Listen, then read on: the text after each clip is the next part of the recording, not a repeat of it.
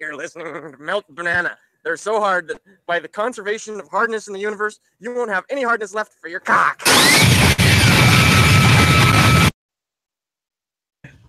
Oh man.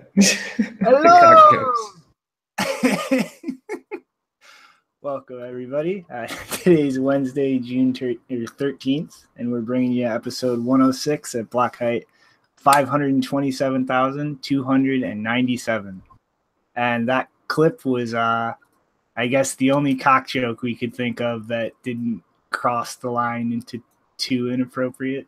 yeah, I think we're already crossing the line a little bit by just going and grabbing Satoshi's artwork there from Satoshi's place. but yeah, Mr. Uh, Shinobi Monkey here, and it is uh, my pleasure to introduce Mr. Rick. Hey, everybody. Everybody's week's going well. Mm-hmm. Miss Jenny. I hope you feel the burn, Tezos. and Aknix. Hey. Mm, and uh, sadly, Nopara is recuperating from some jet lag, and uh, JW's taking a little bit of a hiatus, uh, kind of getting his own thing off the ground. You know, wish him the best of luck on that. But I don't know. Uh, we want to get to it, and uh, oh my god spv is horribly broken. Bitcoin can't work anymore. It's you, you can't trust wallets and merkle proofs. Ah but only if somebody's willing to spend millions and millions of dollars. So yeah. i'm mm-hmm, i'm pretty sure whoops recursive screen share. One second and there we go. So uh i'm betting that everybody's uh seen this weakness in the uh, Merkle tree design for Bitcoin so far. And uh, honestly, it is not that big of a deal at all. And before I really uh, get into breaking it down real quick, uh, I just want to let everybody know that this is uh, something that developers have kind of known about since I think like 2015 or 2016 uh, Luke Jr. was actually on Twitter saying that he figured this flaw out after one of the first scaling Bitcoin conferences. So this isn't some new thing that just popped up out of nowhere that nobody knew about. But um yeah, it's not really that complicated. I mean, pretty much uh, the problem here is that there's really nothing in a Merkle proof that right now absolutely shows the depth of the Merkle tree.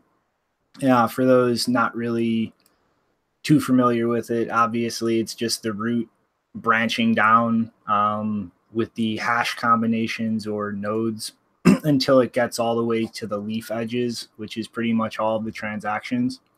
And a single pathway from that root is pretty much just showing inclusion and by itself isn't really uh, really anything that can definitively prove the, the depth of the entire tree.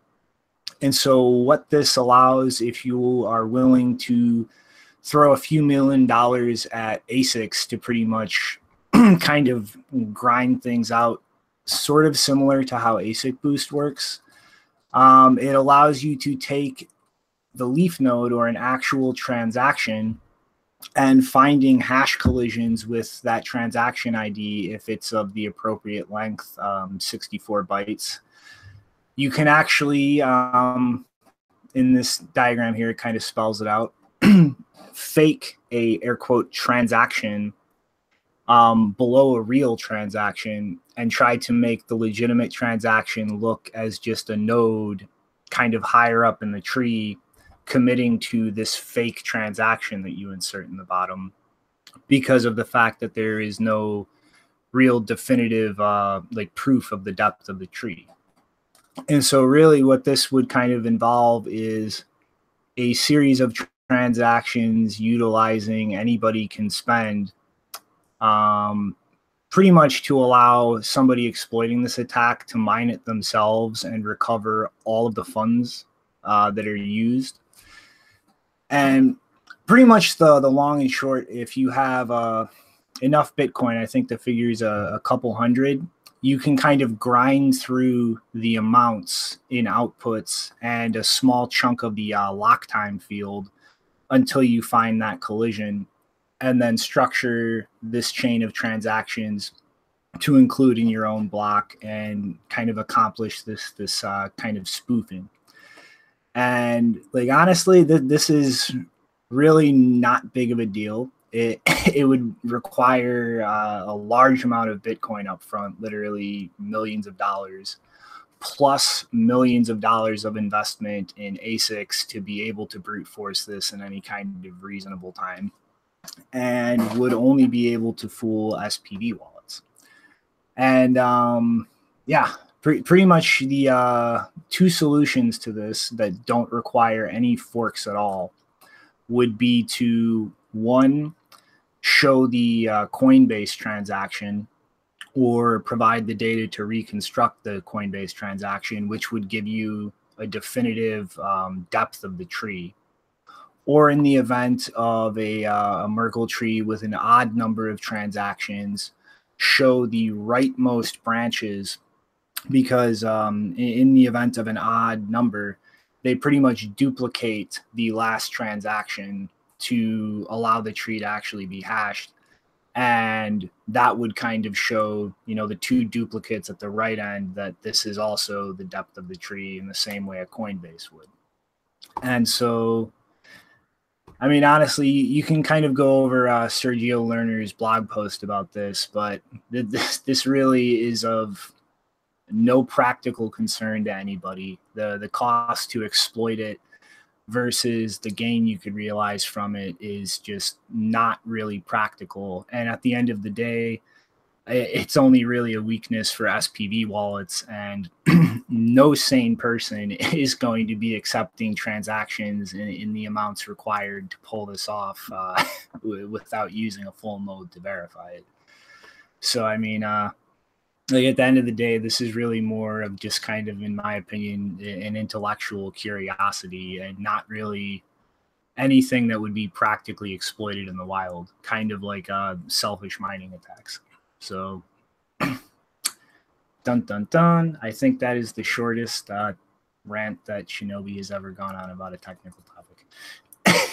it's like you're saying, you know, it's been, you know, observed for a while now to where it's like uh, kind of understandable that it's going to take a lot of funding to try and actually get something out of that attack. And I don't know, it's just one of those things where to me, it's like once you start getting into this attacking Bitcoin, it's always costing so much money that you really kind of, I don't know, to me, it really is like always, why are you doing this? Because you're trying to destroy this sound money proposition and you're doing that by wasting a bunch of uh, funds. I, I, don't know. To me, it's one of those things where it's like you just really it's kind of uh, nonsensical to try and attack the you know network and really take it down. I mean, the whole thing with uh, the SPV wallets and you know being misguided from uh you know faulty nodes and stuff. I remember when the SegWit 2x stuff was going on, there was a lot of discussion about that because I guess it would have been a heck of a lot easier to sort of just take all those nodes and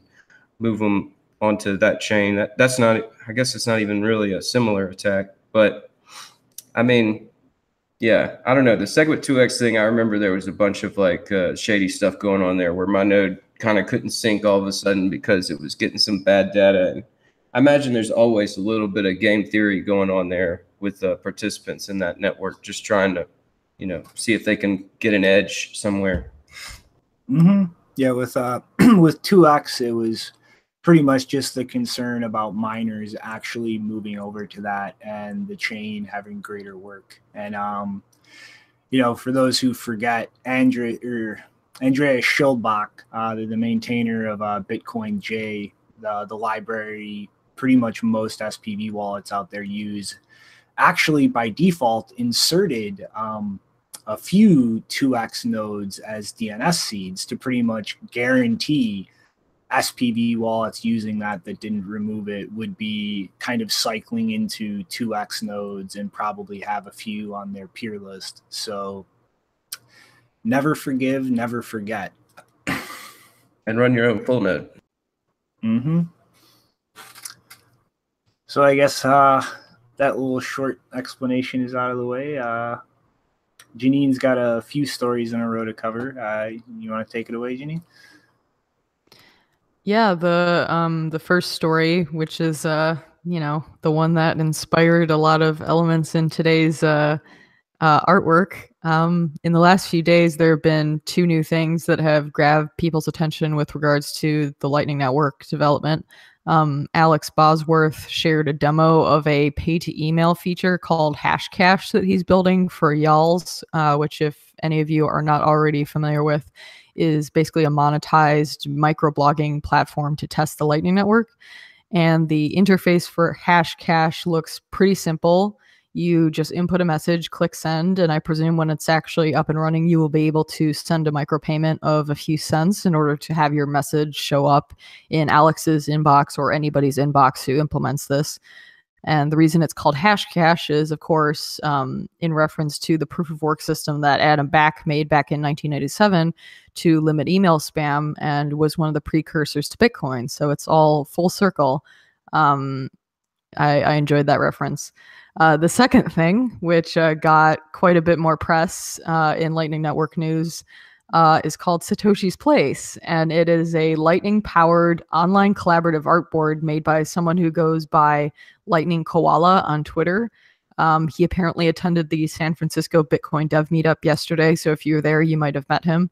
Um, this art board is made of 1 million pixels, which cost about one Satoshi to paint and can be painted over indefinitely. So even if you buy a bunch now to make a picture, someone else can come along after you and fill in the space with something else.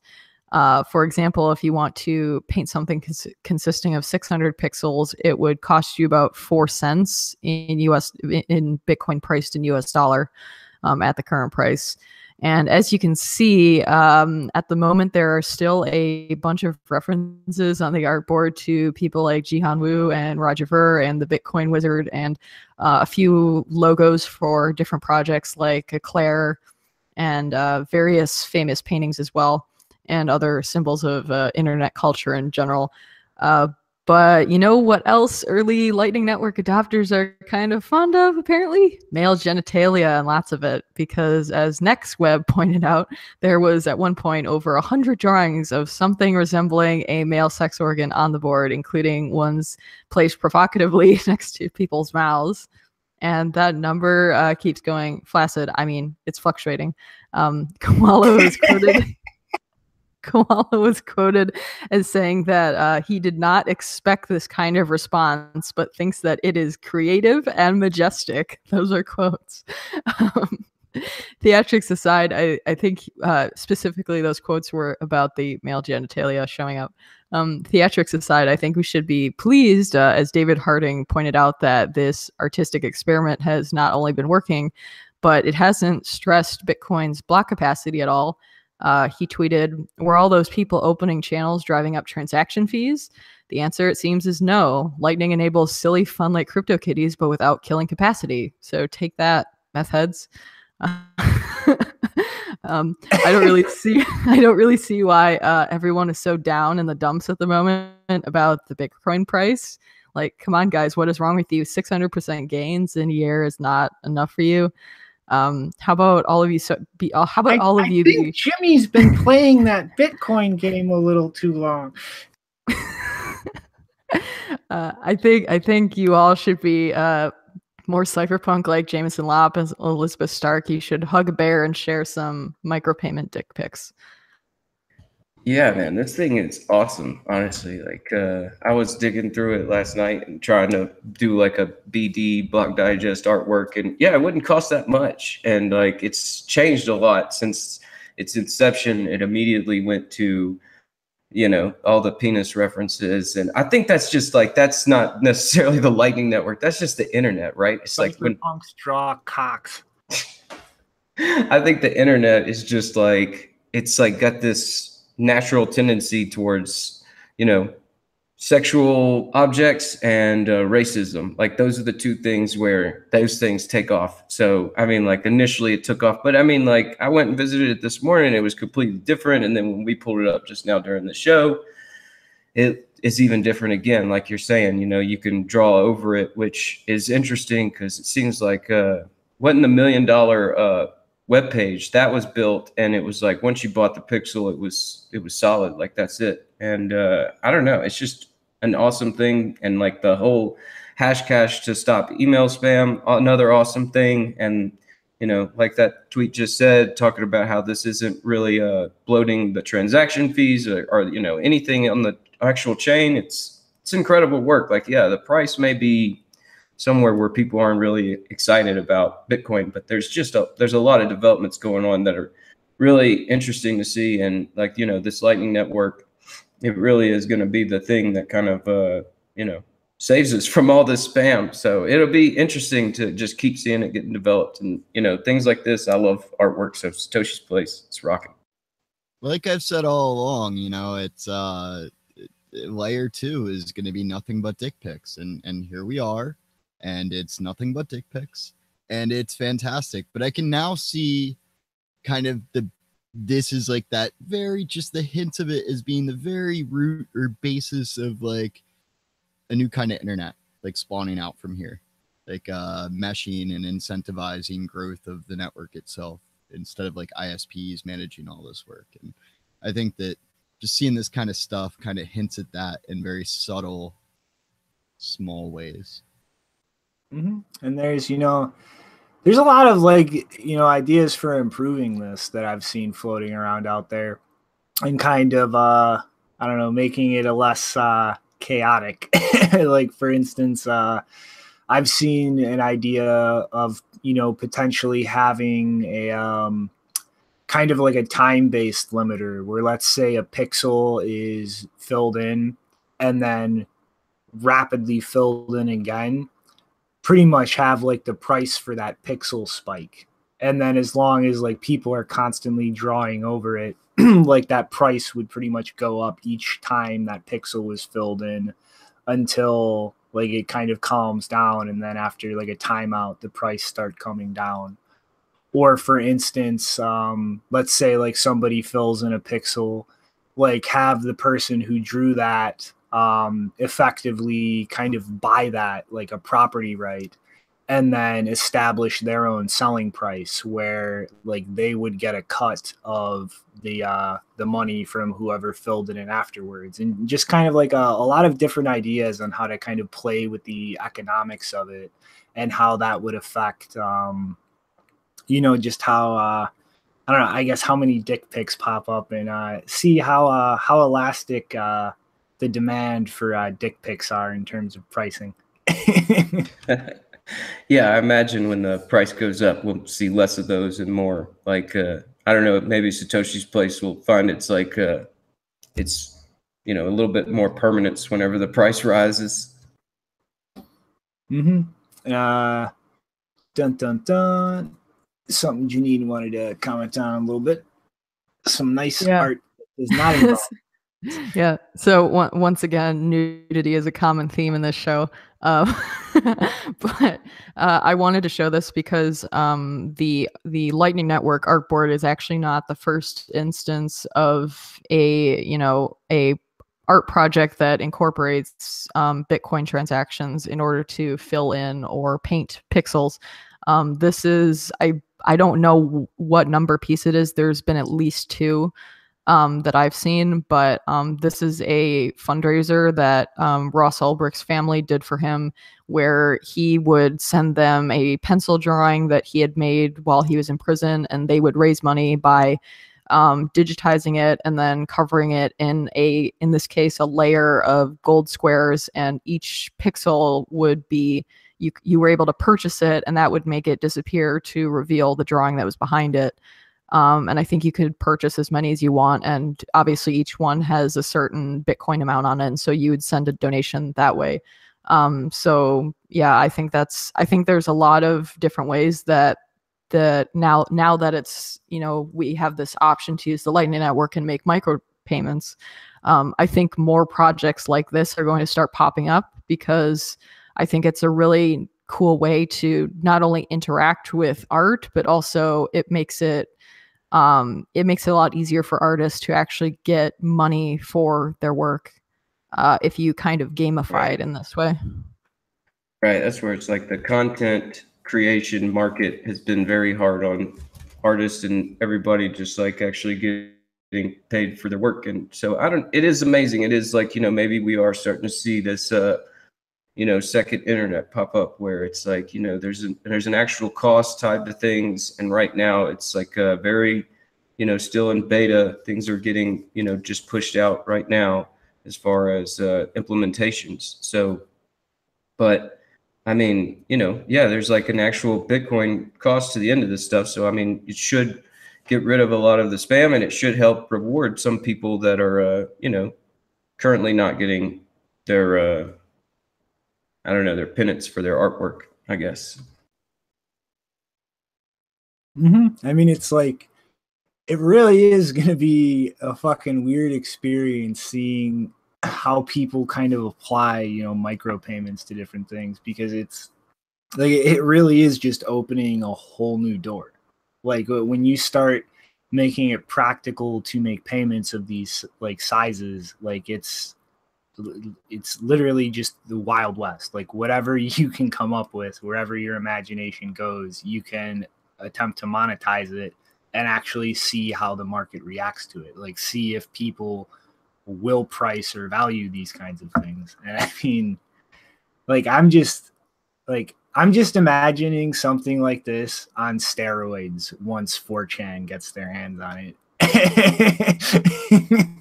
yeah, I know. And I'm thinking about, yeah, the same thing. It's just like, what can you do with micro transactions and all this sort of like different areas of content creation and just the different ways that you can, uh, you know, test these markets and see how they work and if they're going to be more efficient than the traditional models, which I'm thinking they will.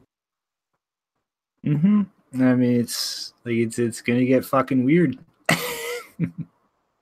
Let's get yeah, weird. I guess. Uh, mm-hmm. Uh, before I pass it off to you, Rick, I guess I'm just gonna dive right into this real quick. I was planning on just kind of mentioning it at the end, but figured it kind of fits in right here. But I saw this post on um, Reddit a little while ago and thought this was actually a pretty uh, a pretty nice idea of how to kind of apply lightning networks. Like you know, we've already kind of seen um, the y'all's inbox that Janine just covered and things like earn.com.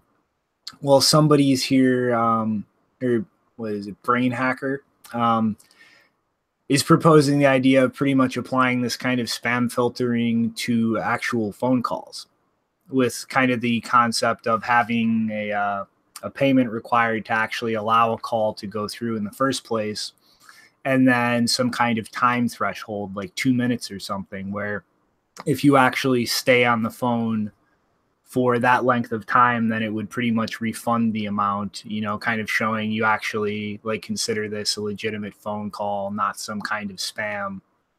And you know this you know where, where else can you kind of apply this kind of spam filtering? Because I, I don't know about the rest of you but i am really starting to lose my fucking mind at these early morning phone calls from telemarketers to my cell phone like it, it's ridiculous like it, it like it, it is literally against federal law Well, to yeah, I pretty mean- much like telemarketer call somebody's cell phone Not only that, but I mean, have you been seeing the patterns and the trends where they're using like the local area codes to target people now?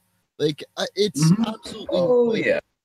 There there should be protocol or at least some kind of limitation against that. That's ridiculous. Like people should be calling from the, the codes that they're in, basically. I mean, yeah, you could go out to another area or you can ask to have uh, a phone number from another area, but I mean, it just it just seems ridiculous the way that that's working right now. It's like, what is going on?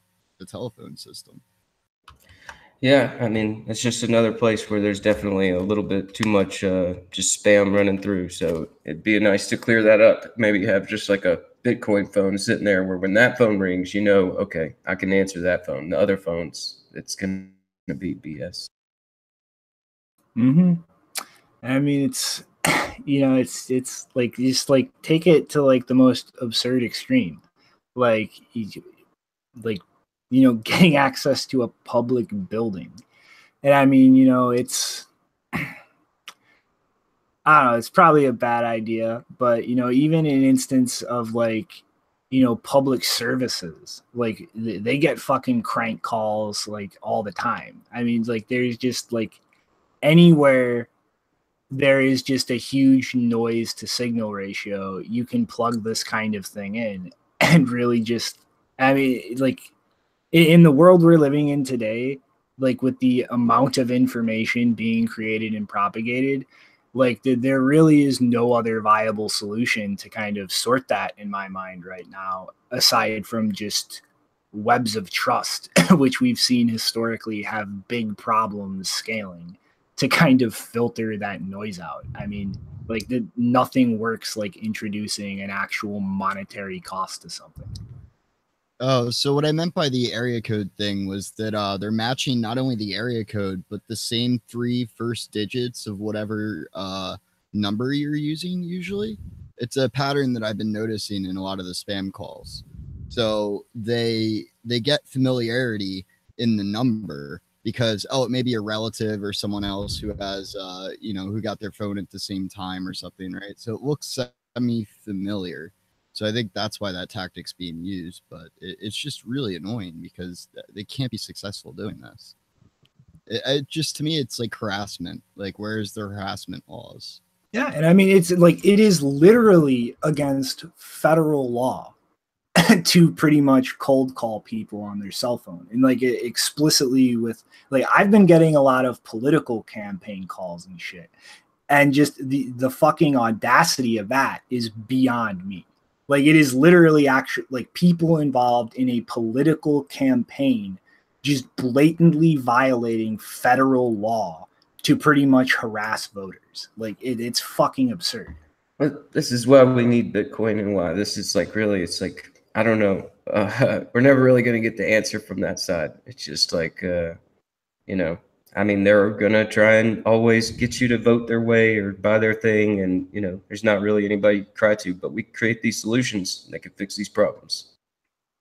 Well, uh, speaking as the person who is mostly phone free, I have a dumb phone, and the worst. I mean, I I have it on silent most of the time, and I think the only times I've ever gotten calls when I've actually checked calls is from random people who just call the wrong number. I don't think I've gotten any any uh scam calls like that.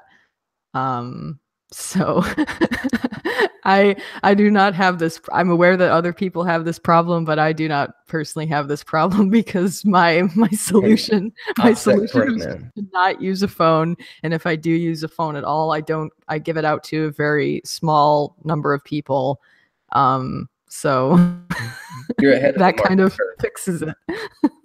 Mm, that's literally what woke me up this morning. I, I got a fucking spam call from a solicitor like 20 minutes or something before my alarm was going to go off. like that, that, like literally half of the time, that is what wakes me up in the morning. Yeah, it's so prevalent, really. I don't even get mad at them anymore. I'm just like, all right, wrong phone number or hanging up and it'd be nice to have like a dumbed down phone and sort of just know that whenever I get a call, it's something that's relevant. But yeah, got to wait for that Bitcoin phone. Yeah, I, I, literally just answer the phone and just whistle as loud as possible in their ear until they hang up. it's pretty much just what I do at this point. but I don't know. To move past the woes of of uh, spam calls, uh, you actually I, I kind of goofed up the story order. You you want to take us through this uh, referendum in Switzerland before we pass it off to Rick, Janine? Yes. So uh, on this is a a bit of an old story. It happened three days ago. Uh, it's now old. Uh, but on June 10th, uh, Switzerland did something that not many, if any, countries do in the world, which is they held a referendum on the fundamental structure of their monetary policy.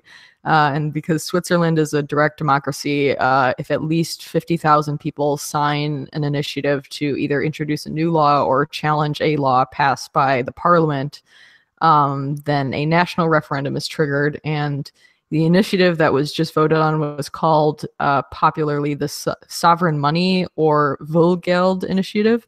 And the crux of what was voted on, at least from what I can see, um, has not really been explained well in the media or even by the campaigners. Uh, which is why I think uh, I wanted to like clarify a bunch of things about it. Um, so the Sovereign Money website, in their statement about the results of the referendum, says that the vote was about the privatization of Switzerland's money creation. And while this is technically true uh, in the spirit of the vote, most people are not familiar enough with how the financial system works to make the distinction between credit liabilities and money and that was not clearly explained uh, in a lot of the stuff that I looked at. And so this vote was about, in actuality, it was about whether private banks should re- retain their ability to operate with fractional reserves, lending out more money than they hold, um, or if the Swiss central bank should be given a monopoly on the ability to generate electronic forms of credit as well. So they're not generating physical money. That that's not the what the referendum was about. It was about should private banks, commercial banks have the ability to create credit, which is essentially, you know, inflation of the electronic form of money. Um, because in the you know in electronic world there's there's not much of a distinction uh, even though there is legally cre- credit clearly has a different distinction from actual money um, because it's a liability and not an, a positive asset. And so the idea behind the sovereign money initiative was that if the central bank of Switzerland held this monopoly, then financial crises would be less likely. And the, this is a quote uh, that I think summarized it well from Reuters Breakingviews. Um, where they said the idea that bank deposits should be backed by safe assets is not new, but has enjoyed an understandable revival since the 2008 crash. However, no modern economy has attempted to put this theory into practice. The Swiss sovereign money initiative, known locally as Vollgeld, would therefore, uh, which translates to, I think, full money, um, or f- I think, yeah, because full is full um, in German, would therefore be a radical experiment. The basic idea is that the Swiss National Bank uh, should have a monopoly over creating electronic money, such uh, just as it does over physical notes and coins. This exposes a crucial but little understood difference between uh, central bank reserves and deposits that customers entrust to commercial banks. We tend to think of both as money. They can, they can be both used for payments and converted into physical cash. But while the central bank can always honor its claims, regular banks cannot.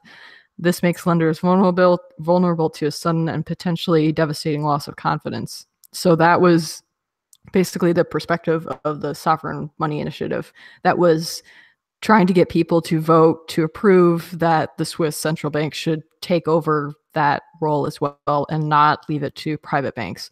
So, interestingly enough, the Swiss government actually opposed uh, this initiative. They were opposed to the idea that the Swiss National Bank should be given a monopoly on this, which I thought was interesting. Um, and the result of the vote, by the way, was about uh, 25% approval and 75% rejection. So it did not pass. Um, the day after the referendum, there was an article in Forbes titled Almost 500,000 People in Switzerland Voted for a Bitcoin like Financial System. And while it is true that the journalist who wrote the article cites a number of influential figures in the initiative, including uh, the Swiss National Bank president and a board member of the group who proposed the Vollgeld referendum. Uh, they were giving praise to cryptocurrencies, blockchains, and distributed ledgers. Um, I think this Forbes journalist misrepresented the extent to which the result of this referendum was a statement about Bitcoin because Bitcoin was not in any way part of the referendum. Uh, and the referendum wasn't even about you know whether to limit the money supply like Bitcoin does. Um, now, don't get me wrong, Switzerland and Swiss banks, compared to other Western countries at least, are very receptive to Bitcoin. But I think the meaning of this referendum result was misrepresented. Um, if we have any Swiss people in the audience, though, feel free to correct me if I'm wrong on any of this. Uh, I don't think the current fractional reserve system is optimal in the slightest, but the idea of giving authority over money or credit creation to a central bank is not exactly a position that fits uh, in a Bitcoin like financial system. Because, as Ian Griggs said years ago, one of the innovations of Bitcoin was that anyone could participate in the money creation process as long as they followed a well defined set of rules agreed upon through consensus. And so since there this wasn't really a referendum to limit the money supply, that's not a Bitcoin like financial system and saying that a national bank should have a monopoly over that not really not really that either, because even the article that Satoshi included in the Genesis block was about how central banks can do fractional reserve too. Like there's nothing stopping them from doing it. Uh, just because they're they would be the sole per, the sole entity responsible does not uh, stop that from happening. Um, so I just thought it was interesting how Bitcoin was brought into this story. Uh, because uh, I didn't really see evidence of it being there outside of some of the people saying that they, you know, approved of Bitcoin, and either either they don't understand how Bitcoin works, or the journalist who was quoting them was taking their quotes out of context, which I think is probably more likely. Yeah, I mean, uh, I was looking at this, and um, yeah, it didn't really, uh, I guess, have that much to do with Bitcoin. I just think um, maybe it, it it has to be though that like the whole Bitcoin and and cryptocurrencies in general have like just put out there that you know the way that the current system is run is a problem, and we'll maybe start seeing more of these, you know, people trying to counter that problem. I mean, you know, here in the US, they've talked about maybe going back to the gold standard just because it's something that they can maybe, you know, say that it's not as bad as uh, the current situation with just runaway inflation. So, I mean, like, uh, while you're right, it's like maybe it's not that much uh, to do with Bitcoin. I do think that it is a lot to do with like Bitcoin has helped sort of push this into the consciousness of like there's a problem with the way your banking system is being run and um, you know, maybe that's why 500,000 people said that, you know,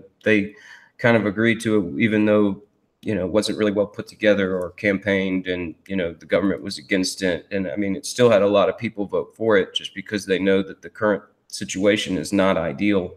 And so, um, yeah, I guess it's not, uh, you know, it's not refined. It's like the first thing that's sort of come up as far as a referendum towards like a country's banking and monetary system in a long while. And I think maybe that's why they threw Bitcoin in the title. But um, you know, that's just my own speculation as to why he did that. But uh I mean, really, I'm just yeah, I'm excited to see the the discussion about it. I'm excited to hear people around here say that you know we should maybe move back towards the gold standard or something to where it brings in a competition to where the banking system understands like okay it's not just a runaway we own the game situation anymore. Like we've got to dial it back and we've got to get competitive because this situation could uh it could run over us you know? Like we could uh they could be like we've been saying for a while is like um you know bitcoinization could just sort of take over and sort of leave them just um irrelevant which i mean like we know that's the way it's going but i mean it could happen a lot quicker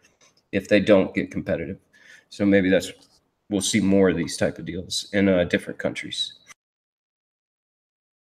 Mm-hmm.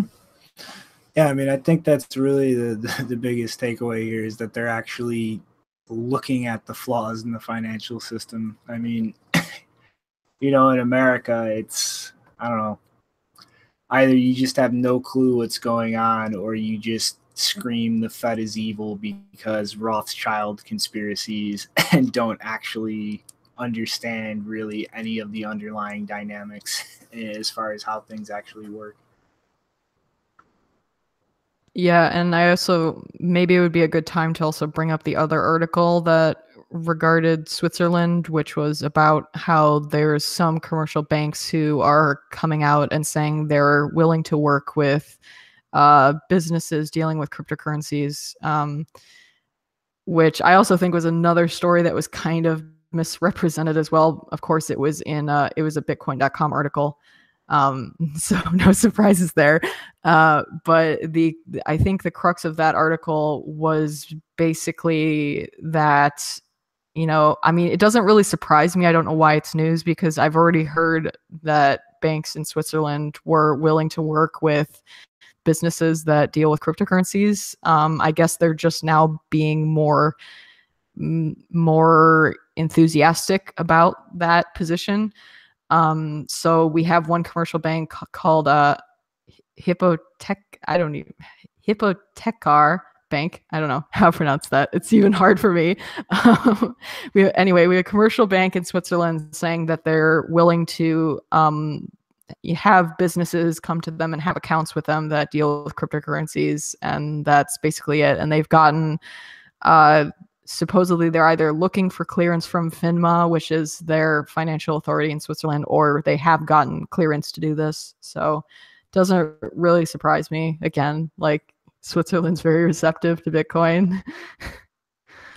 yeah, that's uh that's really like um kind of just like yeah, a good example, I guess, of just like how Swiss Switzerland is kind of taking the lead in this whole like uh, revolutionary banking thing. But uh, you just sort of gave me a perfect segue into my stories there with uh, India because uh, the Reserve Bank of India there, they uh, a few months back, I think you guys might have remembered, they kind of uh, just had a knee jerk reaction. And back in April, they said the Reserve Bank of India, this is, we're not talking about Switzerland anymore. India said, uh, you know, this is back in April. They made this statement. They said it has been decided that with immediate effect, entities regulated by the Reserve Bank of India shall not deal with or provide services to any individual or business entities dealing with or settling virtual currencies.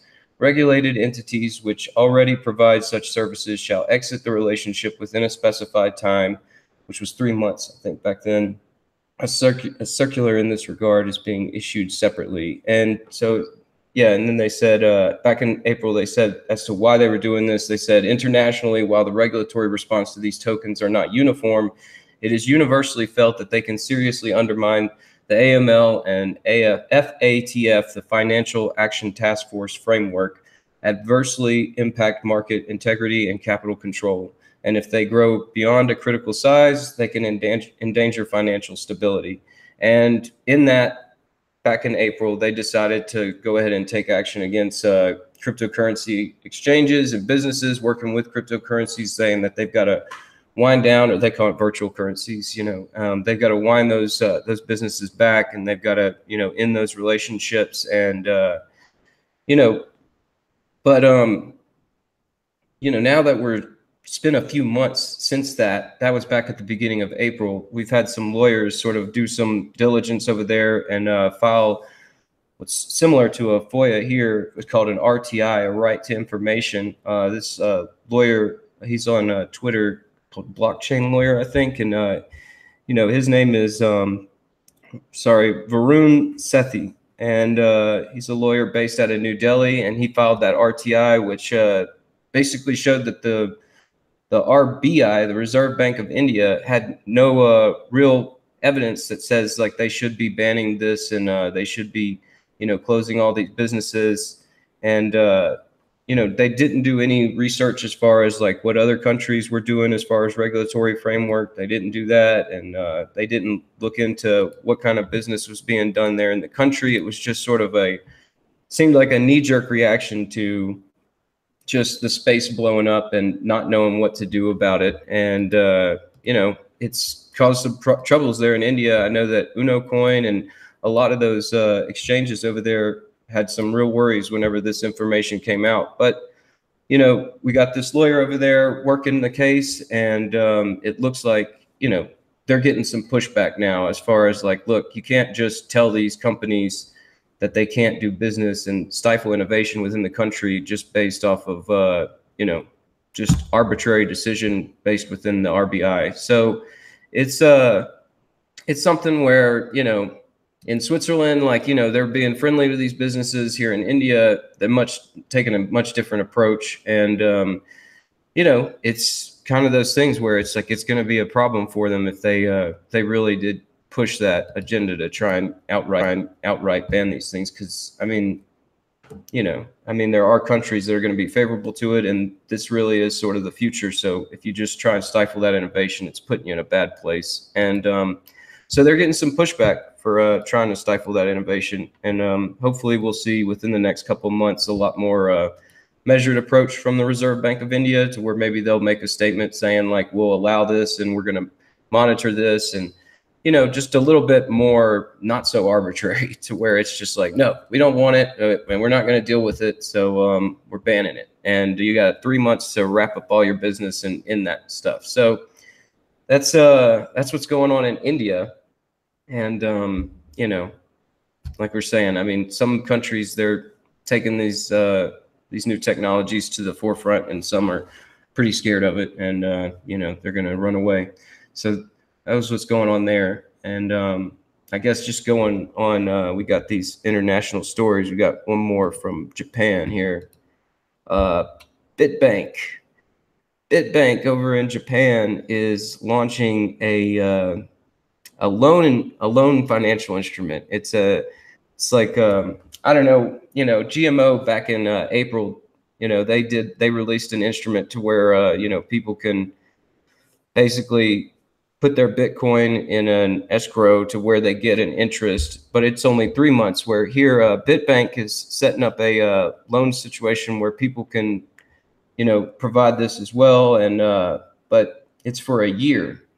It's for uh, one year. You've got to have your Bitcoin locked up, and uh, you know, up to five Bitcoin, you get just a uh, three percent return on the interest on that. So, and um, right now the details are kind of shady on whether or not you're getting that interest by the month or you're waiting the whole year before you get that interest. But um, nevertheless, it is something where I don't know. It just seems weird to lock up that much Bitcoin for a year and hope that you're going to get that. But I mean, they do offer 4% for 5 to 10 Bitcoin and 5% for anything over 10 Bitcoin being stored into these. Uh, and how are they being stored? I don't know. That's another question is like uh, the storage on this. It's um, it's not really uh, given that much detail and uh, probably dig a little into how Bitbank's current cold storage works. And I'm probably be upping the security on that if they're going to try and convince their customers to come over there. There's a little bit more of a vetting process if you wanted to participate in this program. And um, I think, I don't know, Bitbank is probably just trying to stay competitive there in Japan. It's like there's, you know, all these exchanges that are uh, working with, uh, you know, guide guidance from the country. You know, they got it uh, fully legalized over there, and so they're trying to stay competitive, I suppose, by creating this instrument. And um, I imagine some people will take advantage of it. You know, I mean, I, to me, I look at it and I just like think, you know, handing over your Bitcoin to an exchange and then like just letting them sit on it for a year and hope for that whole year nothing's going to go wrong with their cold storage is just seems a little too risky for me. And I don't know, it's kind of got a little bit of that air of BitConnect in it to where it's just like, I don't know, I don't like Bitcoin loans in general. But you know, that's uh, them trying to stay competitive. And uh, yeah, that's what's uh, going on in the other parts of the world when it comes to Bitcoin.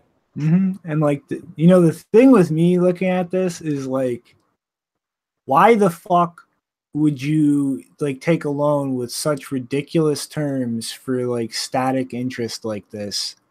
Like a lot of exchanges out there have lending programs, and depending on how the market is swinging, you can get a lot more interest than these programs you're working with. I mean, it's it's just kind of like not only do you have the counterparty exposure risk, but if you're okay with that, like there there are places depending on how the market's acting where you can get a lot more return for your money.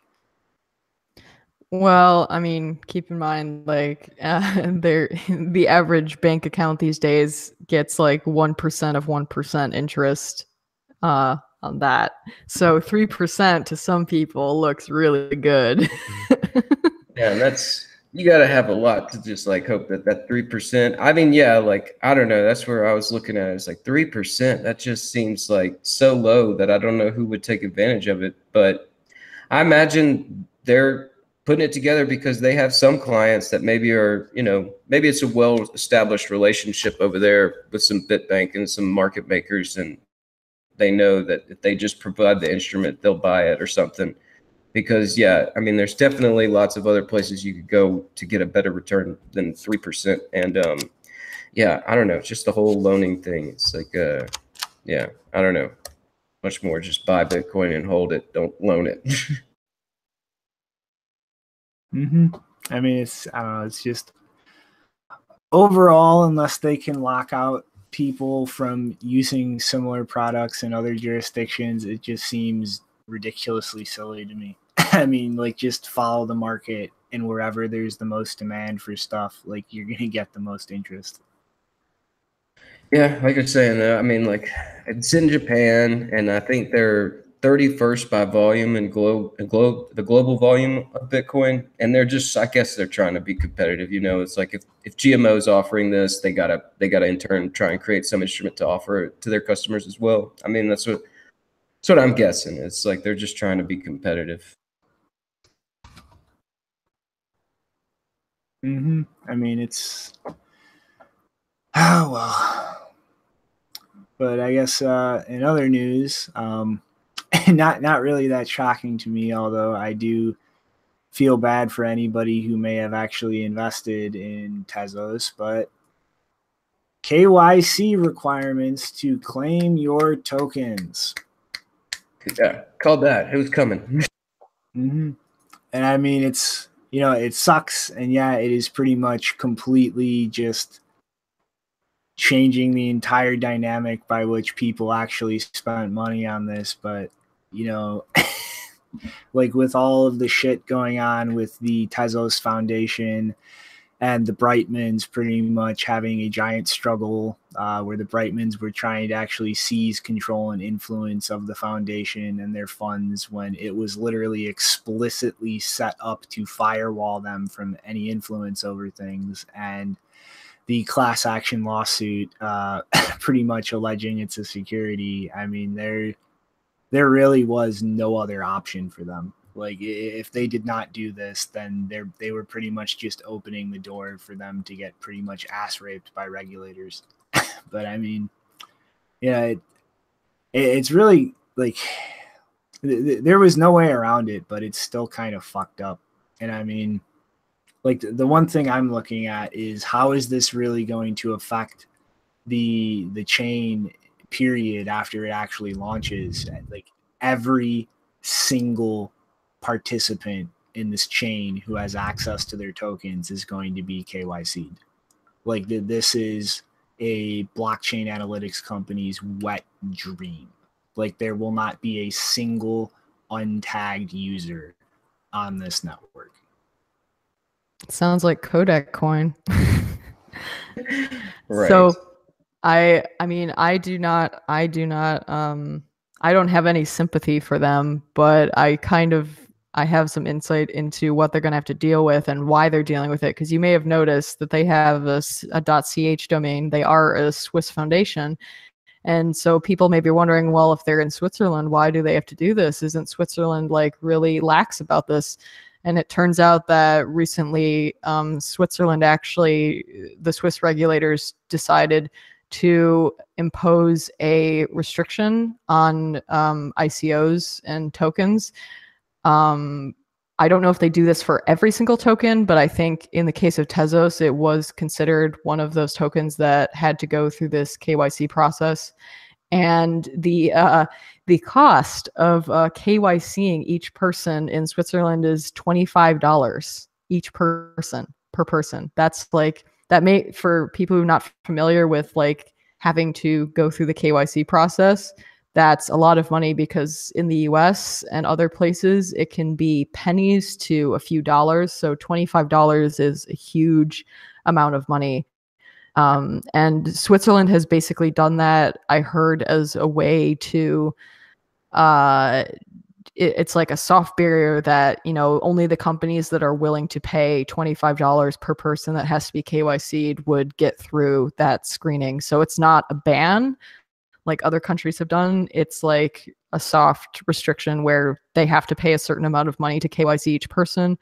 Um, or I don't know if they have to pay, but there is there is so much like paperwork and stuff in the whole process for each person costs about $25 that there won't be that many companies going through with it because it's mostly it, it would dry up any profits they were probably thinking of making from this process. So that's what i know about their situation. Yeah, I'm I'm with you. I'm kind of like not too much uh, sympathy there, just because I mean, like Tezos was kind of like launched just in the midst of all the hype with the ICOs and everything, and I mean, uh, it just yeah, it had all that trouble with uh, basically like I guess that one uh, that one owner kind of running away with the money, and you know, it's it's already had some issues, but I mean, like its whole start was kind of just uh a little bit rebranded. Like it was like they'd already done so many re, like uh, fundraising rounds that it was like we gotta you know come up with some sort of rebrand and then start over and either which way. It's like a lot of money being raised and you know the regulators have come in since that uh that launch. I mean it has been something where we've seen you know people come in and ask for kyc aml on these tokens. And so yeah i mean it's like uh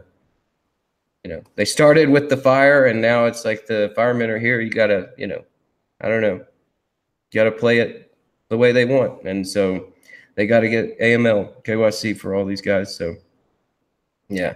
It's uh i'm gonna say like it's tough or whatever but i mean that's the game they're playing so i don't know. We'll see how they do. I mean, it's like you know the, the whole project is a fucking joke. Like the the entire system is pretty much set up with like voted people effectively acting as the the arbiters of the the entire network functioning. And i think there's like a year period where the tezos foundation is pretty much solely in charge of how things go on the network. And there's like after that some kind of process that they'll go through to either replace them or fill them in with other people or allow them to continue having influence. But i mean it's like the whole thing's a fucking joke like it's entirely pre-sale there there is no real objective basis for the consensus project other than the foundation like dictating things and then we literally saw the Breitmans like despite setting the foundation up to leave them with no influence over it get into a legal shit fit to try to insert themselves in the foundation in a position where they could directly control its funds. I mean, it's it's fucking absurd. Yeah, it's just hilarious because all these people who are saying like Bitcoin needs a governance layer and all this, or like cryptocurrencies can't work without a governance layer where you have like a human element, like you end up with people like this who have their own major governance problems. They can't even like even even the the Breitmans who were a couple, they can't get along. Like how how hard is this, people? yeah, it's uh yeah, it's hard work, man. It's hard work to keep uh, you know, incentives aligned. That's why it's like, you know, yeah, let's just focus on Bitcoin this stuff. It's like, yeah, it's uh it's um it's it's a distraction and I mean like, you know, whatever goes on over there, I'm sure it's not gonna be that uh you know, technologically revolutionary when it comes to the way that banking's done. So I'm not that interested in it, but yeah, it's like, you know, kind of like reap what you sow, you know let them wallow in it, play with it, see how they do. We'll catch up with them in three to six months. Hmm. I don't know. Slide along. I guess. Uh, in other news regarding overreaching, invasive bullshit, the CFTC is subpoenaing uh, Kraken, Coinbase, itBit, and Bitstamp for trading data because oh market manipulation that might be affecting the CME futures products. That doesn't and, happen. but it's like this is just completely fucking absurd. Like th- these exchanges pretty much had uh, requests for their trade book for an entire day, all the trades, all of the people involved in the trades, a lot of which I imagine would like leak a lot of proprietary information, be sharing people's private information with third parties. And, you know, as uh, Jesse Powell from Kraken said, um, that this new invasive request for information and declared oversight by the CFTC has them questioning, uh, you know, what's the the value versus the cost here of them even participating in an index for a futures product like this and I mean it's like it, this is it's really fucking absurd. Like it, it, this is like any time somebody gets burned in a trade, they scream market manipulation. Like nobody will fucking take responsibility. You were wrong. Like this is what trading is. You bet on something. If the outcome is different than what you bet, you lose money. This is how markets work. This is how trading works. And this is just particularly fucking insane and absurd that the CFTC is just demanding all of this private information from exchanges to deal with air quote market manipulation. When you have people like Brian Kelly on CNBC telling people how to buy the top on Ripple. And then, oops, it crashed back. Here's how to sell the bottom on Ripple. You have all of these fucking mainstream media articles just pushing out completely baseless bullshit. And, and instead of actually looking at media outlets that are just putting out false information and, and, actually attempting to manipulate markets, you you have them looking at the exchanges and the traders actually putting their fucking money where their mouth is, taking the risk and, and, and dealing with it. Like that's what happens. You, you put your money where your mouth is, and what happens happens. You deal with the consequences, and it's especially fucking absurd. Guess what's back? That's right, more tether fud hey, guess what, guys? What? What? What's that? The the price went down, and people buy Bitcoin with dollars. That's market manipulation. It's not the fucking completely biased and unfactual coverage by media outlets all over the country. No, no, no. It's people buying the asset that's manipulating the market. I, I mean, like the, the like th- this is the most batshit fucking crazy nonsense in the world. Tether is a USD proxy.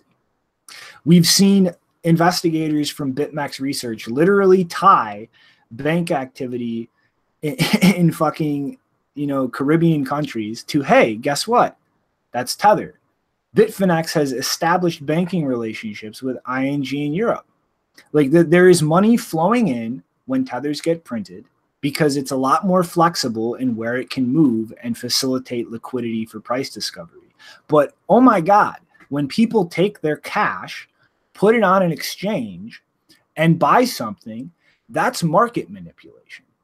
Like th- this is fucking absurd. Like, it, it, like the people attempting to manipulate the markets are literally looking at traders and accusing them of what they're doing. It's ridiculous. Like the, this sentence here Tether seems to be used to both stabilize and manipulate Bitcoin prices. Replace Tether with US dollars and see how that sentence reads. it, it is completely irrational. It is devoid of any logic or representation of reality in any way. Well, you know, that's what they, they just like to go off of, uh, you know, what's going on with the futures launch. The prices started to fall, and they said, oh, well, everybody's, uh, yeah, manipulating the price and they're making their money. And, you know, and the, I don't know, to me, it was like, yeah, there's, a, there was a ton of news at the end of last year where it was just like every other day i was getting a phone call or a text message from a relative talking about they had seen bitcoin they had heard about bitcoin bitcoin's on the news all the time. And yeah it was uh it was definitely some moments there too where it was just like very evident out of the manipulation as far as brian kelly buying ripple at the top and selling at the bottom. And I, I, I don't know. To me it is like you know like let's turn a little bit of that focal point on to the media and see what happens. But I mean, like, they don't want to talk about that. They don't want to talk about media manipulating the way that people think because it's so necessary in the market today. You know, it's really necessary that the people don't listen to their ideas and they listen to what's being told to them.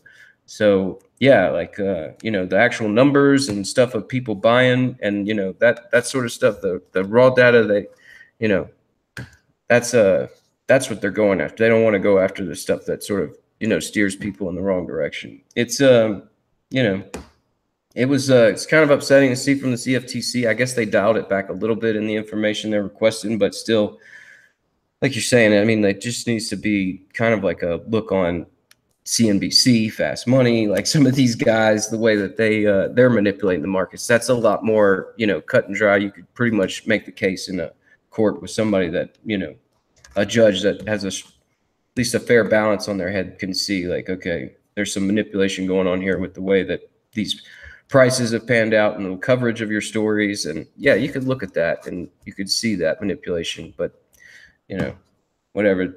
Got to pull out tether, man. It's like tether's around. Got to talk about tether. Well, I think they're confusing manipulation for uh for for Activity. what- yeah, the the activity that's normal. The the it, like they're looking at Bitcoin through the lens of it being gold, right? So they think that it has certain implications against the VIX, the volatility index for the dollar. And like these things don't necessarily correlate. They they are in a state of flux. So I mean it's just it's silly to me to say that like this is what happened. No, there there's a reason why people reacted in that way. And that it's hard to say that that's manipulation because I know the general sentiment is that, that there are certain things you want to do in the market if you're looking at Bitcoin as if it were gold. So I, I absolutely don't see any manipulation there in terms of the way that this happened, and it just looks like a complete fluff piece. Also, what I find really interesting is, you know, the government is making, you know, regardless of whether true, they're making these claims of being suspicious of market manipulation, uh, specifically regarding Tether. Um, but wasn't there a freedom of information request that they made recently that they actually denied? That they said, no, we're not going to share this information because it might reveal sources and blah, blah, blah like if they wanted to you know help the public out to like maybe stop some of this price manipulation and not get people fooled if they're so worried about it why don't they just tell us what they found in their investigation Oh, that's a very good point. That is an excellent. Really good. Like they clearly have some like insider knowledge here that they're not willing to share with us uh i mean i think it would be relevant to whether there's you know any price manipulation going on i think you know they should share that that result with us so that we can protect ourselves I mean, otherwise it- otherwise i'm just going to assume they're bullshitting yeah. I mean, I, that's that's kind of the that's kind of where I'm coming from. So Yeah, yeah. I mean, like what, like, uh, yeah. It's just you know what they've had them under um subpoena or something for a while now. Something to where they've done some investigation and they, yeah, they can't let it all out. And so, you know, that's where, yeah, it's like, uh, I don't know. Every time they bring up Tether and they're not really, you know, telling the whole story, it's, I don't know, it's pretty evident. I mean, it's like, you know, just start talking about your investigation, but they don't want to talk about that. They, have no interest in protecting consumers. Like this is complete and utter fucking horseshit. What they want to do is they want to tag and identify traders. They want to start fucking harassing people. They want to start making the moves to lock people that they do not want in this market out of this market so that they can corner the entire price discovery mechanism. That's what they want to do. Like the idea that they're trying to protect traders is complete and utter fucking horseshit. Yeah, they're just like trying to protect the U.S. citizen from allowing, not allowing them to invest in some Fortune 500 company, but allowing them to buy lottery tickets. Oh yeah, and also to all the DOJ sock puppets who were making these public offers of whistleblower protection to people from these exchanges, we see straight through you. Like, you want to protect consumers? What the fuck about um, you know, Coinbase and Bitcoin Cash? What about that? You know, it's oh, what insider trading? Launching something out of fucking nowhere and directly manipulating the order book so that it can only be pushed in one direction.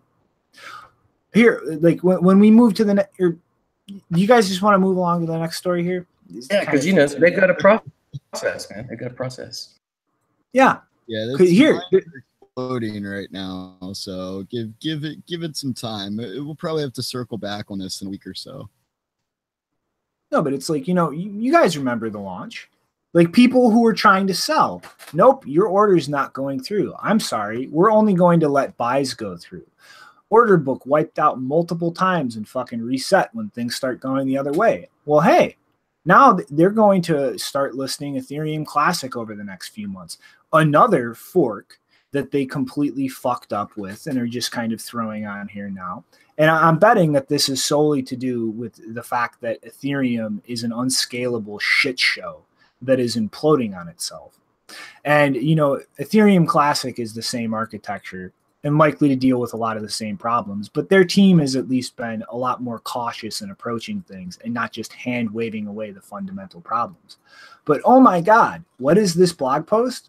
It's literally nothing but just look at us. We're not, or no, whoops, wrong one.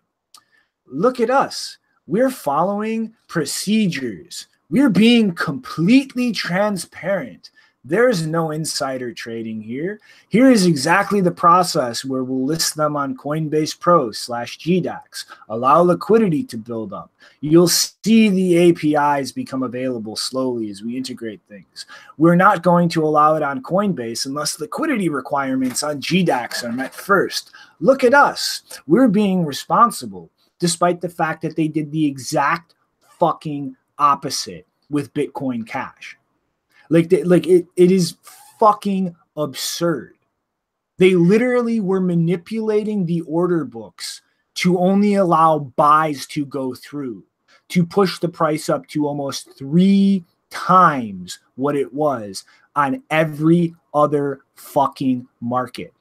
Is the CFTC looking into this? No. Is any fucking government regulatory agency looking into this or taking this seriously? No.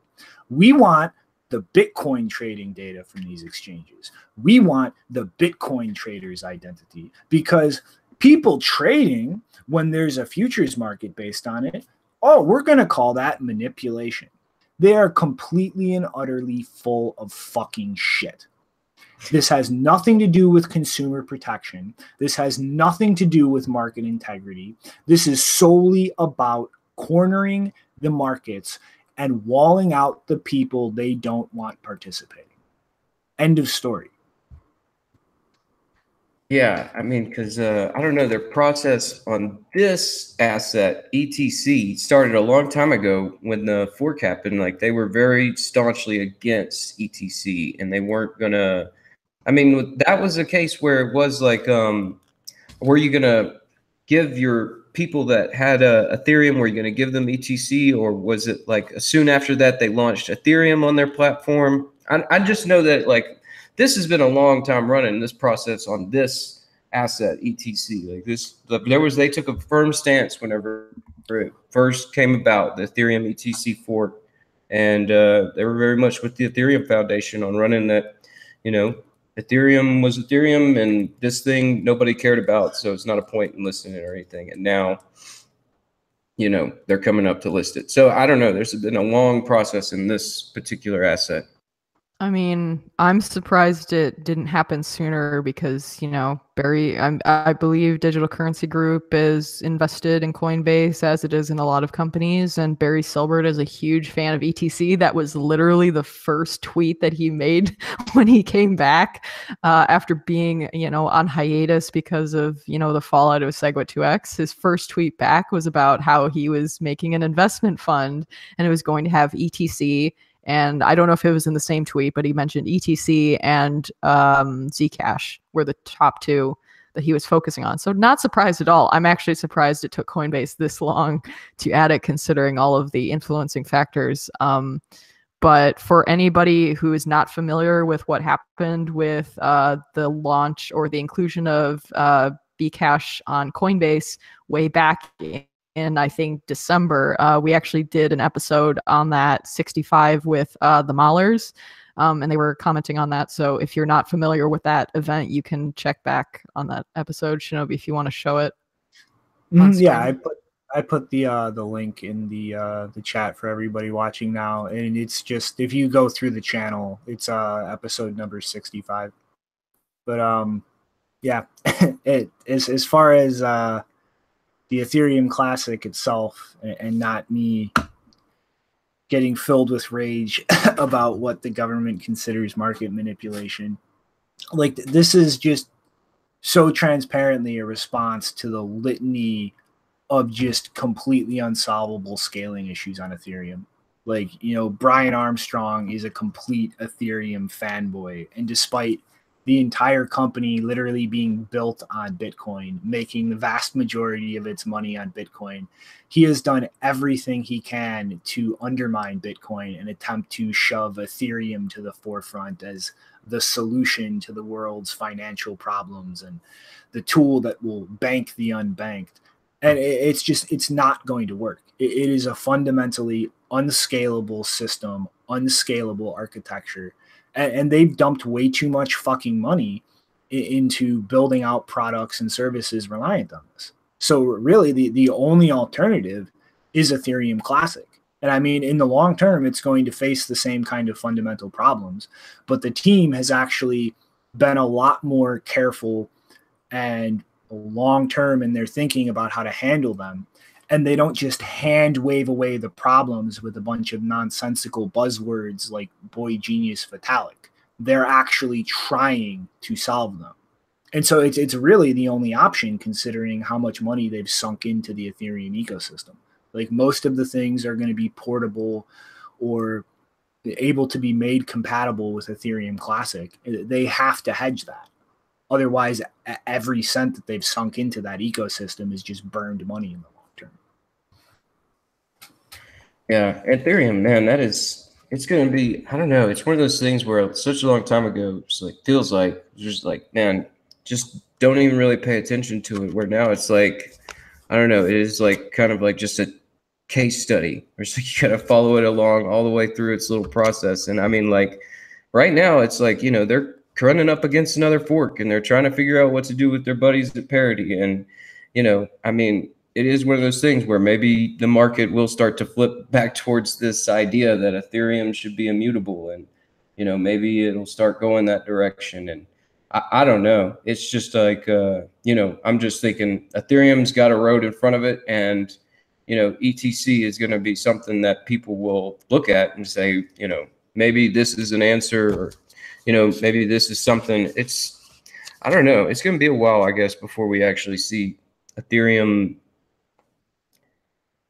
I guess, finish or whatever to where it finally runs to its course. I don't know how long that'll be. I mean, I used to think it wasn't going to take that long, but now I'm starting to wonder if it's going to happen in my lifetime.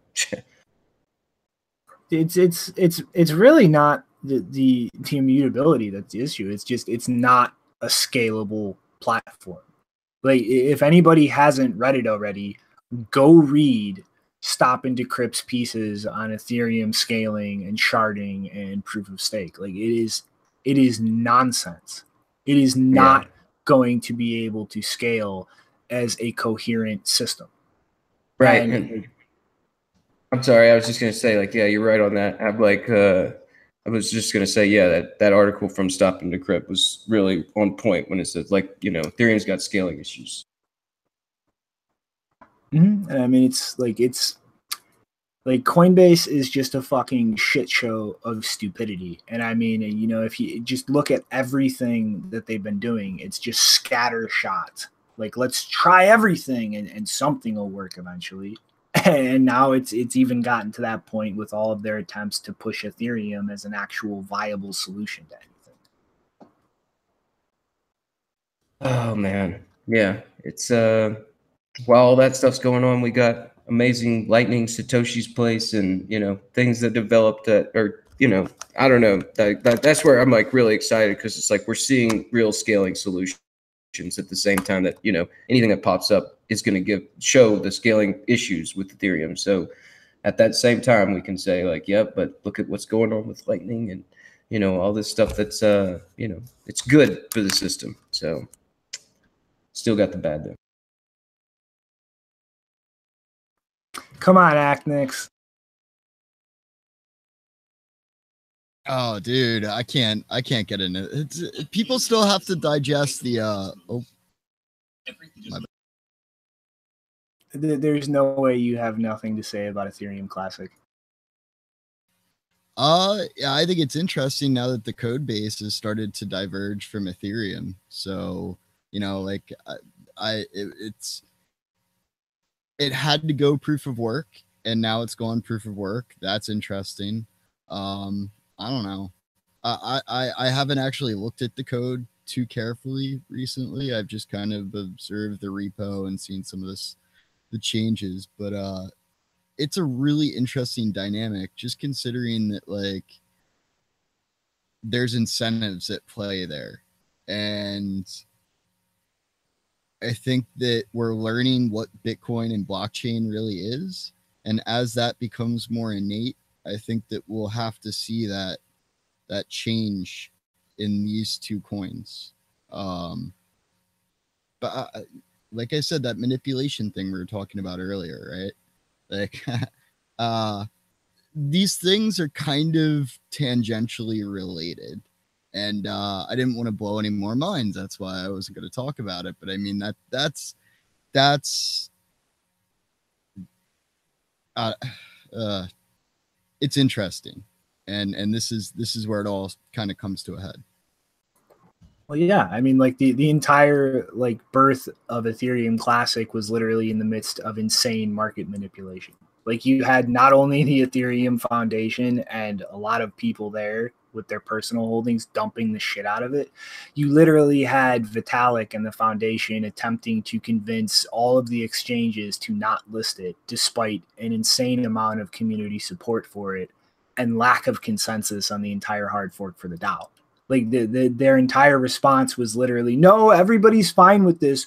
Don't list it, and, and it'll just die." And, and, and, we don't have to worry about you know the marketplace dealing with everything. Like, just, just don't list it.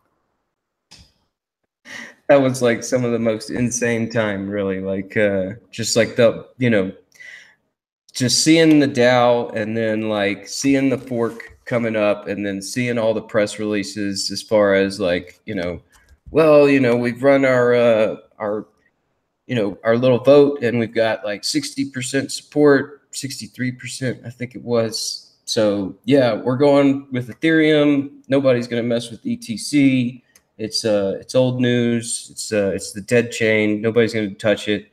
And then I think it was just like it was just like minutes after it's like something's like oh well Poloniex is listing it and it was just like uh, all of a sudden people were buying it and it was uh it was kind of our that was a pretty crazy time. But yeah, it was definitely a lot of um, manipulation going on there when it came to you know the vote and the way that they you know the Ethereum Foundation wanted this thing and you know they were going to get it through however possible. And they did it. And I mean that's why they have ETC and you know uh, yeah the DAO is also just like a good case study for you know whenever a problem comes up and you know what what could happen when you have like a centralized group of people that are responsible for all these funds. And that's what happens. And you know they get bailed out and now you've got two chains and it's uh that was a hell of a time. It was like a month or so where it was just like yeah you would see somebody say something and then you could see the data was kind of going a different direction and it was an interesting time.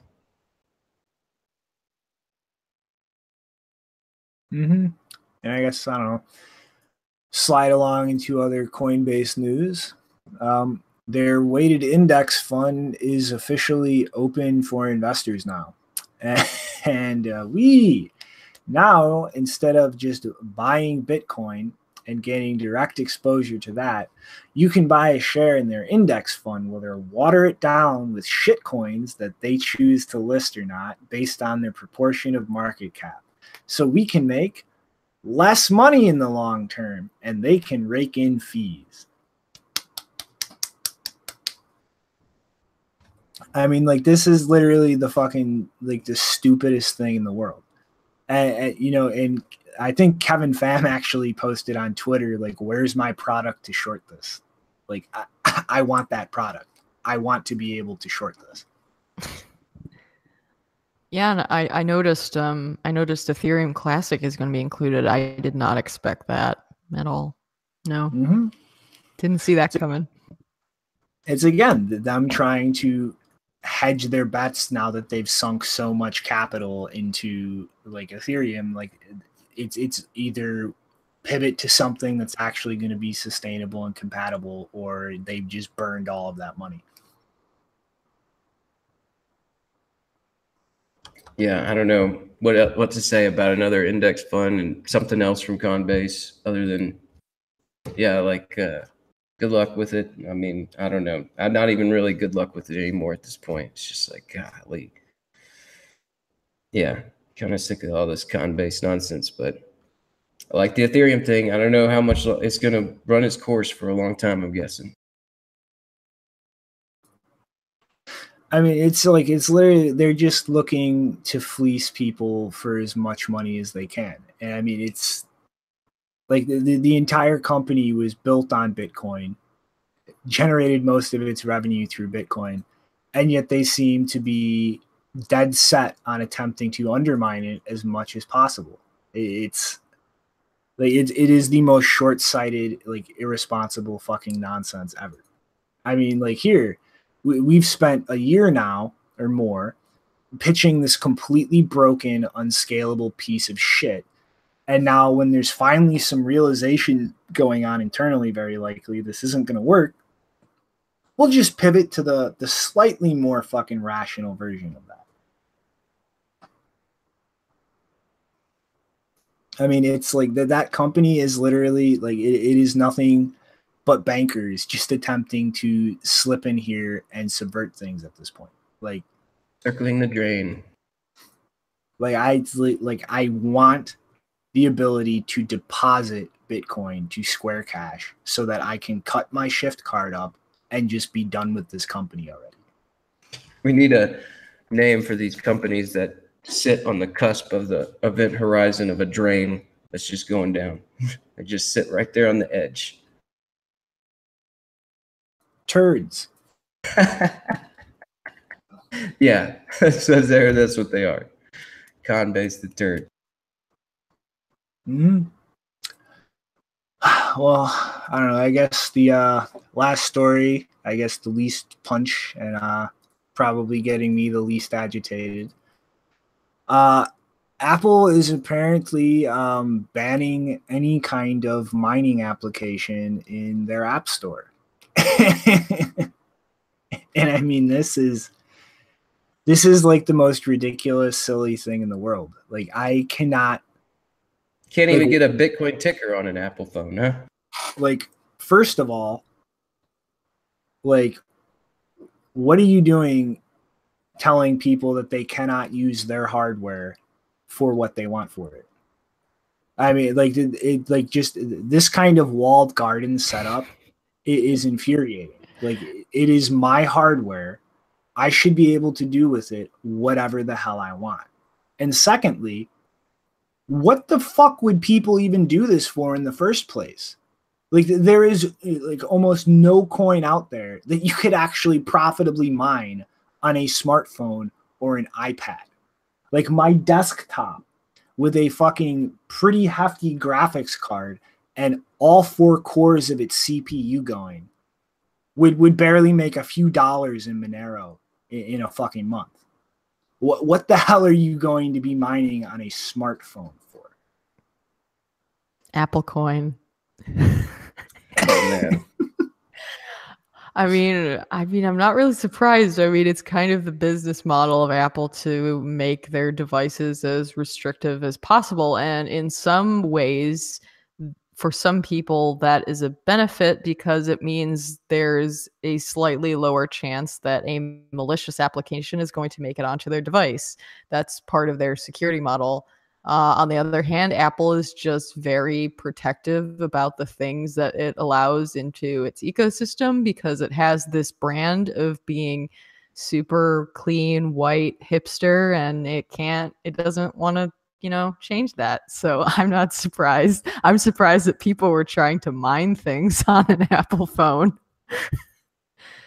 Oh my goodness. Like I, I mean, yeah. I mean, it's not the surprise that Apple is going to say that this is not good for you. You you're going to not do this, and we're not going to let you. But I mean, like I, I was looking at this, and I was just thinking, like, uh, you know, there's that story that comes through like every few months about somebody losing money on a polo app that that's not really Poloniex. And I mean, like, I was just thinking maybe they're banning all these apps just to try and avoid somebody from losing money. But yeah, it is a lot of uh, decision making for people. So it's uh yeah, that's I don't know. I've always stayed away from Apple because I don't like them telling me I can or can't do something. So, but you know, yeah, I could imagine I don't know, maybe in the future where there's like, yeah, there's Apple Pay and Android Pay. It's like we're gonna have to have our own little, you know, rooted little phones that can uh, run our Bitcoin apps.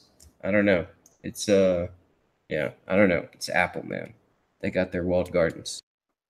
Yeah, but I mean, it's like you know, mining on a smartphone is a retarded idea. But hey, who the who the fuck are you to tell somebody they can't do something retarded with their own hardware? Like they bought it, it's theirs. Yeah, they don't want it to be. They want you to. They don't even want you to own it. They want you to lease it and not buy it outright. Uh, but was that it for today, or was was there some more going down? nope, that's about it. Honestly, kind of a lackluster news period.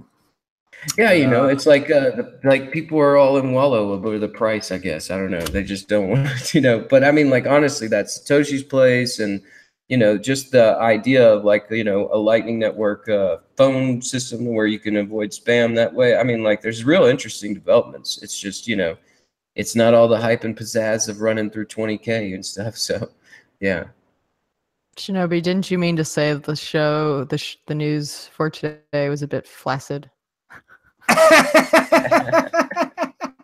Yeah. All right. Uh, well, I, I have you. want to go into thoughts? Yes, yes I, I, have your preloaded thought prepared. I, I, I put it in the news desk specifically so we wouldn't miss it. So uh, this is a documentary that just came out um, by Tomer. He um, he's made a number of Bitcoin documentaries. Probably the best one uh, would be the I Am Satoshi one I can't. I think that was the title. I can't remember the title. It's really good. You'll find it on I am the I am Satoshi YouTube channel. Um, but this one is specifically about Kenya, and uh, he spent five days in Kenya and was looking and interviewing people about the different types of financial services that are available, especially the ones that are very local and community run and he also towards the end of the documentary was asking like how would bitcoin be integrated into this? He was also asking people in kenya who already use bitcoin um, some for a number of years um, how it worked out for them and how they what work they were doing to get it um, adopted by more people in kenya. So it's a very interesting documentary. I would definitely mec- recommend watching it. Yeah i'm gonna give that a watch Mm-hmm. All right, Aknix Rick, you guys got any final thoughts? I don't have a final thought link loaded other than just to, you know, final thought. I was thinking about doing this last week. I'll say it this week is, uh, you know, tuck and roll. Like, uh, that's kind of a weird final thought, but it's like, um, you know, whenever you're going through life, there's moments where things kind of take a dip. And whenever they do, you know, you can kind of see like things ahead of you are kind of becoming problems. When that happens, man, just tuck and roll because, yeah, things start to get rough. Like, you know, things go in trends and sometimes that trend takes a dip. And when it does, it's like, you know, I know that, uh, you know, you guys watching, I've missed a few weeks and um, coming back, it's like, uh, I moved and then I, had some family come visit and then I dislocated a finger and it was like all that move and the family visit was supposed to be like this really fun time but it was busy and then I dislocated a finger and then I got a tragedy in the family to where I had to go back down to Louisiana to visit my family and then on the way back home I caught bronchitis and